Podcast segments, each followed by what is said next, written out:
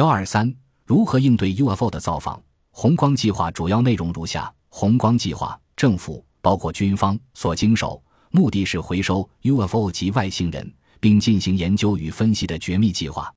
为此目的而设的设施在城城周围有三个防卫基地，此地区以前是城城设施所在地。一九五一年，城城基地要员人事换勤，寄存的城城被留下来。成城的从业员一步都不准外出。不久，军方的建设作业队到达，进行大规模设施的建设作业。大部分设施都在地下。建设完成时，成城的从业员及军方的建设作业队迁移出，换上了红光计划的班员。这是一九五一年的事。计划的研究内容包括 UFO 的构造、推进机构及兵器等，范围极广。回收的 UFO 机体经过收集配件、重新组成、修理之后，由美军试飞驾驶员进行飞行试验。UFO 的停机库及研究设施全部设在安全的地下室。此基地的警戒警报系统及防卫措施是针对外星人可能进行的报复行动而设计的。基地上有八百到一千位要员及科学家，他们都不能外出，必须长久住在基地。由蓝色呢绒帽部队的分遣队每天二十四小时警备着，为防止没有特别许可证的人靠近基地或观察情报，基地有经特别设计的防卫系统，可强制排除这类事情。有三架完整的 UFO 及多数损毁的 UFO 零件运到该基地进行研究，其中两架大气层型的圆盘式飞行物体已由美军驾驶员试飞成功。这两架圆盘在同时试飞时，其中一架发生猛烈大爆炸而损毁了。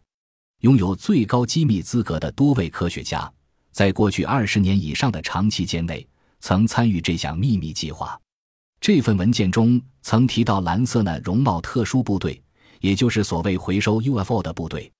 为何美国要隐藏 UFO 存在的既有事实呢？据推测，有以下几种理由。一暴露出政府毫无防卫的能力，UFO 来去自如，是各国政府所不愿见到的。就好像说，你住在一幢警卫森严的高级公寓里，回家后却发现有一张字条上写着：“本人已光顾你的住处，小偷流。”你检查了一下，所有的安全措施都没有问题，门窗也是好的，一点也找不出外人闯入的痕迹。报警也没用，因为警察局也遭光顾。不仅如此。连总统家也留有此一字条，这时你会怀疑政府还有能力保护他的人民吗？同样的，UFO 不断的闯入各国的防卫系统内，这是令军事单位大为光火的，同时也暴露其防卫能力的无能。一九五三年，班杰明去的楼将军说：“我们为了拦截他们，已经牺牲了不少人员，折损了不少飞机，然而却一无所获。”一九五四年。英国政客因选民的恐惧而要求政府做一合理的解释。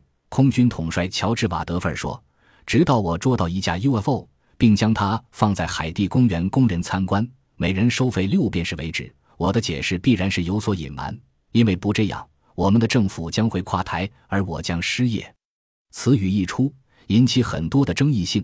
事后他解释说：“如果政府没有掌握确实的证据，而民众也无法触摸到实体。”如此公开，将有失信于民，民众也会认为政府在吹牛。外星人与已经绝迹的恐龙之间的微妙关系，二社会的动荡不安。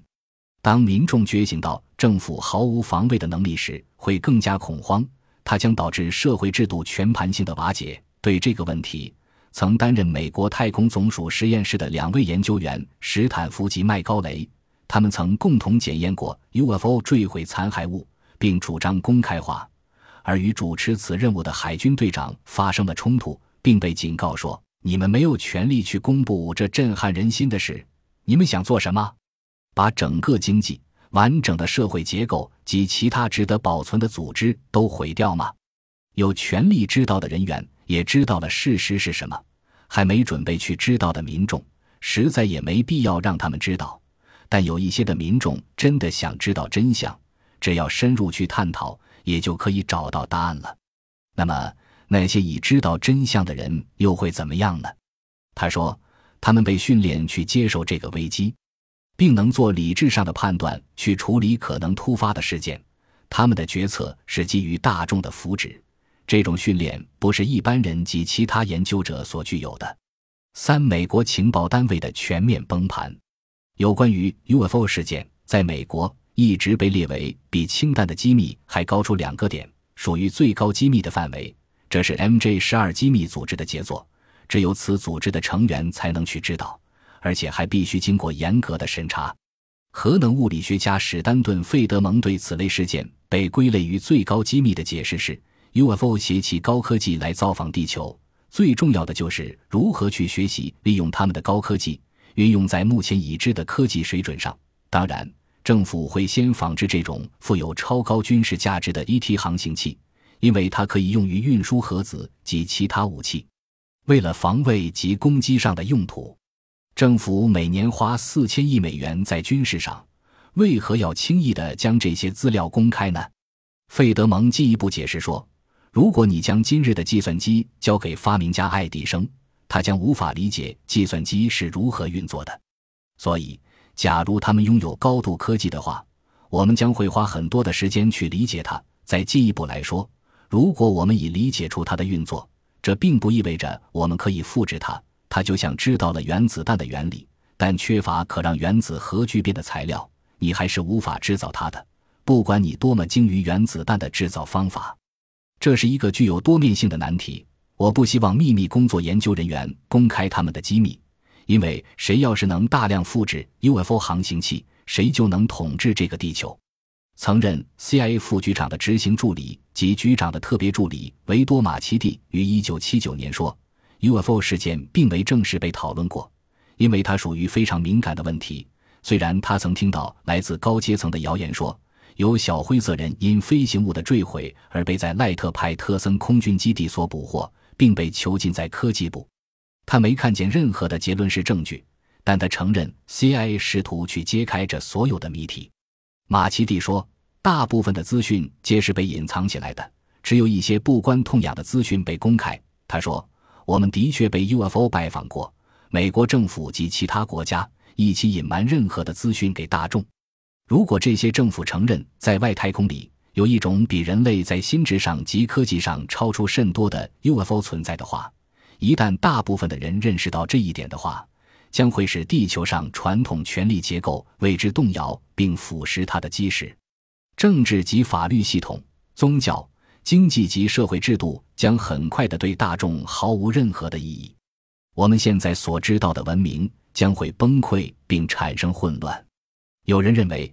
UFO 存在的事实是无法永远隐瞒下去的。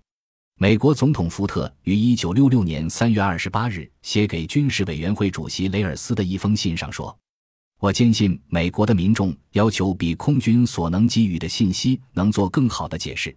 我强烈建议应该有一个调查 UFO 现象的委员会。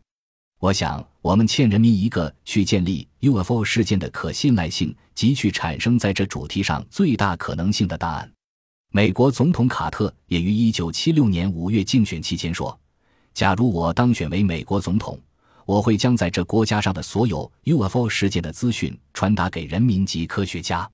我已被 UFO 的存在所说服，因为我曾亲眼见过。”一位终生服役于美国空军情报单位的史蒂路易上于1982年在奥克荷马州土沙市对天文学会演讲时说：“从事 UFO 事件的调查。”不论是军事上的调查或国外的调查，十二年来所得的资料，他的确说服了我。我不能不相信 UFO 已经拜访了地球。因空军的约束，请原谅我不能详细的去谈它。目前只有很少的文件被公开，它比电影的第三类接触还要来得真实。你可以相信或不相信，UFO 的确是外星人所乘坐的工具，而不是什么军事最高机密设备。从我工作中所获得的知识。我不再排斥任何的可能性。UFO 会是人类的终结者吗？